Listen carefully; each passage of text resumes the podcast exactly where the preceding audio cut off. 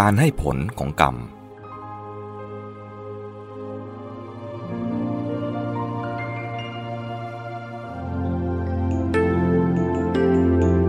เรื่องที่หนึ่งผลกรรมในระดับต่างๆ ปัญหาที่ถกเถียงกันมากที่สุดเกี่ยวกับเรื่องกรรมก็คือ การให้ผลของกรรม โดยสงสัยเกี่ยวกับหลักทำดีได้ดีทำชั่วได้ชั่วว่าเป็นจริงอย่างนั้นหรือไม่ บางคนพยายามนำหลักฐานมาแสดงให้เห็นว่า ในโลกแห่งความเป็นจริง คนที่ทำชั่วได้ดี และคนที่ทำดีได้ชั่วมีมากมาย ความจริงปัญหาเช่นนี้เกิดจากความเข้าใจสับสน ระหว่างกรรมนิยามกับสมมตินิยาม โดยนำเอาความเป็นไปในนิยามทั้งสองนี้มาปนเปกัน ไม่รู้จักแยกขอบเขตและขั้นตอนให้ถูกต้อง ดังจะเห็นว่า แม้แต่ความหมายของถ้อยคำในหลักทำดีได้ดีทำชั่วได้ชั่วนั่นเอง คนก็เริ่มต้นเข้าใจสับสน แทนที่จะเข้าใจความหมายของทำดีได้ดี ว่าเท่ากับทำความดีได้ความดี หรือทำความดีก็มีความดี หรือทำความดีก็เป็นเหตุให้ความดีเกิดมีขึ้น หรือทำความดี ผลดีตามกรรมนิยามก็เกิดขึ้น กลับเข้าใจเป็นว่าทำความดีได้ของดี หรือทำดีแล้วได้ผลประโยชน์ หรือได้อามิตรที่ตนชอบใจ เมื่อปัญหามีอยู่เช่นนี้ จึงควรศึกษากันให้ชัดเจน จุดสำคัญที่ก่อให้เกิดปัญหา คือความสับสนเกี่ยวกับขอบเขตที่แยกต่างหากจากกัน และที่สัมพันธ์กัน ระหว่างกรรมนิยามกับสมมตินิยาม เพื่อความแจ่มแจ้งในเรื่องนี้ เบื้องแรก ขอให้พิจารณาการให้ผลของกรรม โดยแบ่งเป็นสี่ระดับ คือ ระดับที่หนึ่งระดับภายในจิตใจ ว่ากรรมทำให้เกิดผลภายในจิตใจ มีการสั่งสมคุณสมบัติ คือกุศลธรรม และอกุศลธรรม คุณภาพและสมรรถภาพของจิต มีอิทธิพลปรุงแต่งความรู้สึกนึกคิด ความโน้มเอียง ความนิยมชมชอบ และความสุขความทุกข์เป็นต้นอย่างไรบ้าง การให้ผลของกรรมระดับที่สองระดับบุคลิกภาพ ว่ากรรมทำให้เกิดผลในด้านการสร้างเสริมนิสัย ปรุงแต่งลักษณะความประพฤติ การแสดงออก ท่าที การวางตนปรับตัว อาการตอบสนอง ความเกี่ยวข้องสัมพันธ์กับคนอื่นๆ และต่อสถานการณ์หรือสภาพแวดล้อมทั่วๆไปอย่างไรบ้าง การให้ผลระดับนี้ ต่อเนื่องออกมาจากระดับที่หนึ่งนั่นเอง และมีขอบเขตคาบเกี่ยวกัน แต่แยกพิจารณาเพื่อให้มองเห็นแง่มุมของการให้ผลชัดเจนยิ่งขึ้น การให้ผลของกรรม ระดับที่สามระดับวิถีชีวิตของบุคคล ว่ากรรมชักนำความเป็นไปในชีวิตของบุคคลทำให้เขาได้รับประสบการณ์ที่น่าปรารถนาและไม่น่าปรารถนา ประสบผลตอบสนองจากภายนอก พบความเสื่อม ความเจริญ ความล้มเหลว ความสำเร็จ ลาบ ยศ สุข สรรเสริญ และความสูญเสียต่างๆ ที่ตรงข้าม ซึ่งรวมเรียกว่าโลกกระทำทั้งหลายอย่างไรบ้าง ผลระดับนี้ อาจแยกมองได้สองด้าน คือ ด้านที่หนึ่งผลสนองจากปัจจัยด้านอื่น ๆ ของสภาพแวดล้อมที่นอกจากคน ด้านที่สองผลสนองจากปัจจัยด้านบุคคลอื่น และสังคม การให้ผลของกรรมระดับที่สี่ระดับสังคม ว่ากรรมที่บุคคลและคนทั้งหลายกระทำมีผลต่อความเป็นไปของสังคมอย่างไรบ้าง เช่น ทำให้เกิดความเสื่อม ความเจริญ ความร่มเย็นเป็นสุข ความทุกข์ยากเดือดร้อนร่วมกันของมนุษย์ทั้งหลาย รวมทั้งผลจากการที่มนุษย์กระทำต่อสภาพแวดล้อมอื่น ๆ แล้วย้อนกลับมาหาตัวมนุษย์เอง จะเห็นได้ชัดว่า ผลในระดับที่หนึ่งและสองคือผลภายในจิตใจและบุคลิกภาพ เป็นขอบเขตที่กรรมนิยามเป็นใหญ่ ระดับที่สามคือระดับวิถีชีวิตของบุคคล เป็นขอบเขตที่กรรมนิยามกับสมมตินิยามเข้ามาสัมพันธ์กัน และเป็นจุดที่มักเกิดความสับสน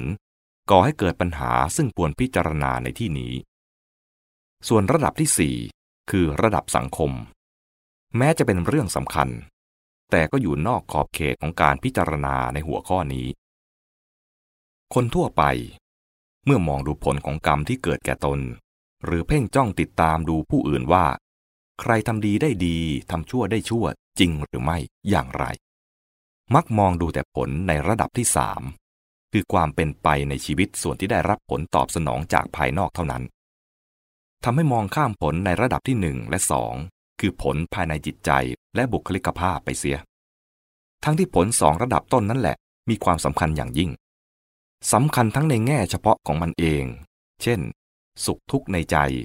ความเข้มแข็งอ่อนแอภายใน ความพร้อม ความแก่หรืออ่อนแห่งอินทรีย์เป็นต้น และสำคัญทั้งในแง่เป็นที่มาแหล่งใหญ่ของผลในระดับที่สามด้วย ขยายความว่า ผลในระดับที่สามนั้น ส่วนที่เป็นขอบเขตของกรรมนิยาม ก็ต่อเนื่องมาจากผลในระดับที่หนึ่งและสองนั่นเอง เช่น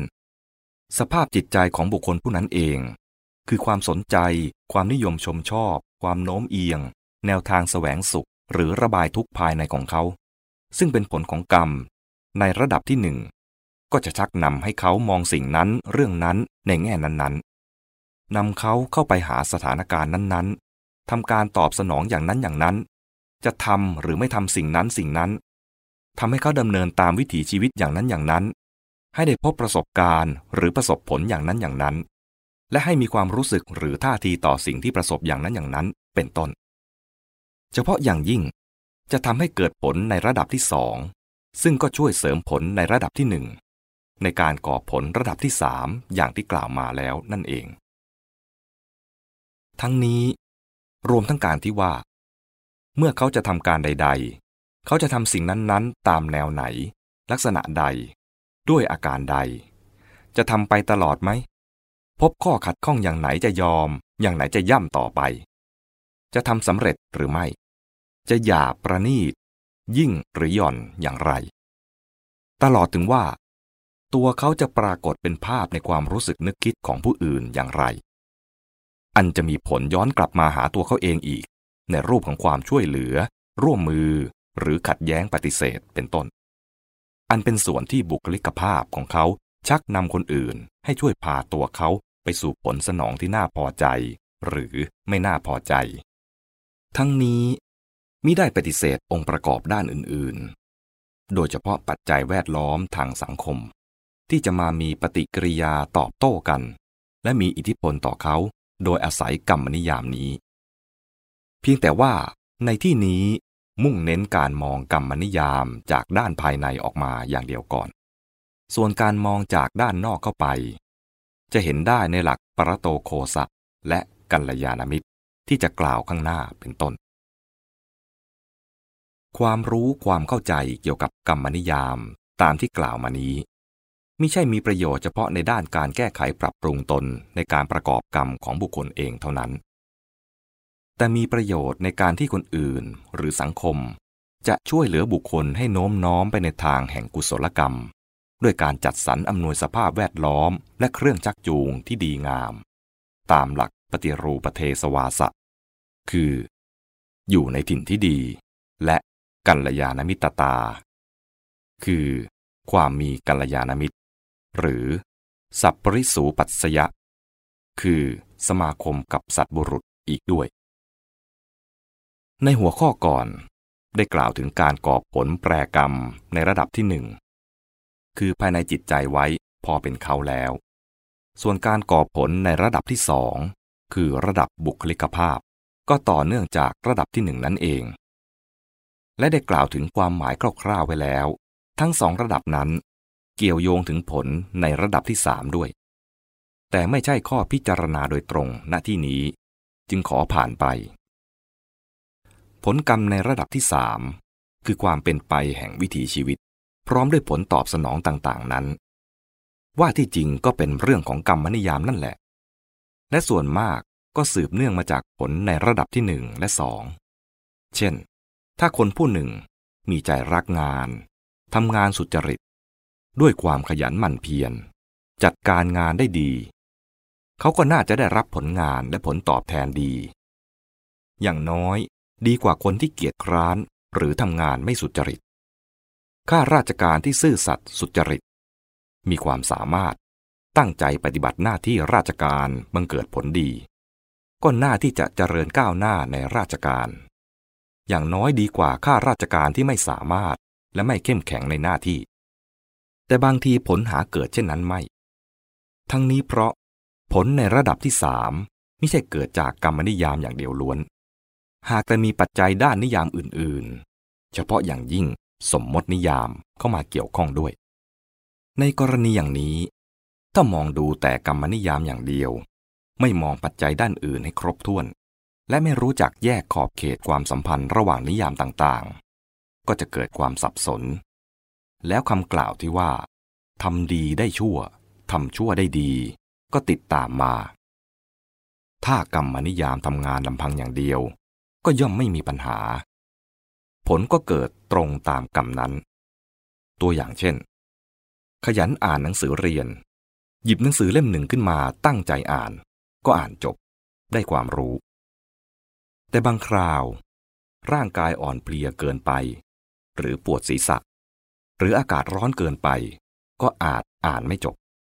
หรืออ่านไม่รู้เรื่อง หรือเกิดอุบัติเหตุอะไรขึ้นในระหว่างการอ่าน ก็ต้องหยุดชะงักลงดังนี้เป็นต้น อย่างไรก็ดี พึงตระหนักแน่ใจได้ว่า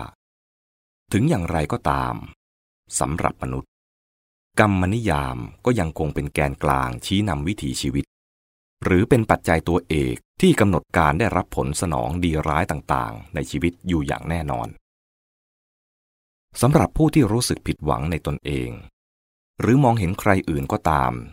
ว่าทำดีแล้วไม่ได้ดีนั้น แม้ยังไม่ได้ตรวจสอบเหตุปัจจัยในด้านต่างๆ ให้ชัดเจนเลย ก็อาจลองมองดูอย่างง่ายๆก่อนว่า นี่ ถ้าเราไม่ได้ทำกรรมดีนั้นไว้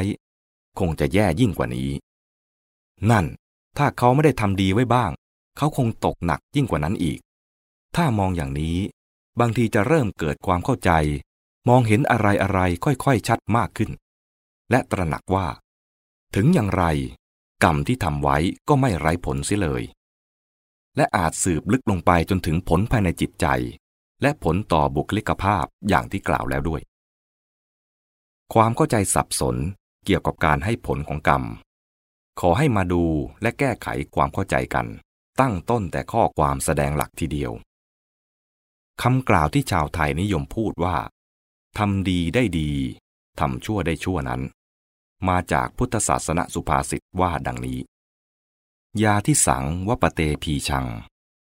ตาที่สังลพเตพลัง กัลยาณการีกัลยาณัง ปาปการีจะปาปกัง แปลว่า หวานพืชเช่นใดได้ผลเช่นนั้น ผู้ทำดีได้ดี ผู้ทำชั่วได้ชั่ว คาถานี้เป็นพุทธพจน์ในรูปของอิสิภาสิตคือคำกล่าวของฤาษี และโพธิสัตวภาสิตคือคำกล่าวของพระโพธิสัตว์ ซึ่งพระพุทธเจ้านำมาตรัสเล่า ท่านรวบรวมไว้ในพระไตรปิฎก นับว่าเป็นข้อความที่แสดงหลักกรรมของพระพุทธศาสนาได้อย่างกระทัดรัดชัดเจน พึงสังเกตว่า ความท่อนแรกที่เป็นอุปมานั้น ท่านนำเอาพีชนิยามมาเป็นเครื่องเปรียบเทียบ เพียงแต่พิจารณาข้ออุปมานี้ให้ดี ก็จะแยกความสับสนระหว่างกรรมนิยามกับสมมตินิยามได้ทันที กล่าวคือ ข้อความว่า วานพืชเช่นใด ได้ผลเช่นนั้น แสดงกฎธรรมชาติฝ่ายพืชพันธุ์ ว่าปลูกมะขามได้มะขาม ปลูกองุ่นได้องุ่น ปลูกผักกาดได้ผักกาดเป็นต้น ไม่ได้แสดงผลในทางสมมตินิยามแต่ประการใด ว่าปลูกมะขามแล้วจะได้เงิน หรือปลูกผักแล้วจะรวยเป็นต้น ซึ่งเป็นคนละขั้นตอนกันพีชนิยามกับสมมตินิยาม จะมาสัมพันธ์กันก็ในตอนที่ว่า ปลูกองุ่นได้องุ่นแล้ว พอดีถึงคราวที่ตลาดต้องการองุ่นมาก จึงขายได้ราคาดี และปีนั้นจึงรวย แต่อีกคราวปลูกแตงโมได้แตงโมและงอกงามได้ผลมากด้วย แต่ปีนั้นคนปลูกแตงโมกันมาก ผลดกทั่วไปจนมีเกินความต้องการของตลาดทำให้ราคาตก ปีนั้นขายขาดทุน ต้องทิ้งเปล่าเสียมากมาย นอกจากปัจจัยด้านความต้องการของตลาดแล้ว อาจมีปัจจัยอื่นๆ เข้ามาเกี่ยวข้องอีก เช่น เรื่องคนกลาง การกดราคาเป็นต้น แต่สาระสำคัญก็คือ จะเห็นความแน่นอนของพีชนิยามคงตัว และเห็นขอบเขตของพีชนิยามกับสมมตินิยาม ทั้งที่แยกต่างหากจากกันและสัมพันธ์กันได้อย่างชัดเจน อุปมาข้างต้นนี้ฉันใด อุปไมยก็ฉันนั้น คนมักมองกรรมนิยามกับสมมตินิยามสับสนกัน โดยพูดว่าทำดีได้ดีในความหมายว่าทำดีแล้วรวยทำความดีแล้วได้เลื่อนตำแหน่งเป็นต้น ซึ่งก็น่าจะเป็นเช่นนั้น แต่บางทีก็ไม่เป็น เหมือนกับพูดว่า ปลูกมะม่วงได้เงินดี ปลูกมะพร้าวทำให้รวย เขาปลูกน้อยนาจึงยากจน ซึ่งอาจจะจริงก็ได้ ไม่จริงก็ได้ แต่ความจริงก็คือ เป็นการพูดข้ามขั้นตอน ไม่แสดงความจริงตลอดสาย อาจใช้ได้สำหรับภาษาพูดพอรู้กัน แต่ถ้าจะเอาความจริงแท้ ต้องแสดงเหตุปัจจัยซอยออกไป โดยว่ากันเป็นลำดับให้ละเอียด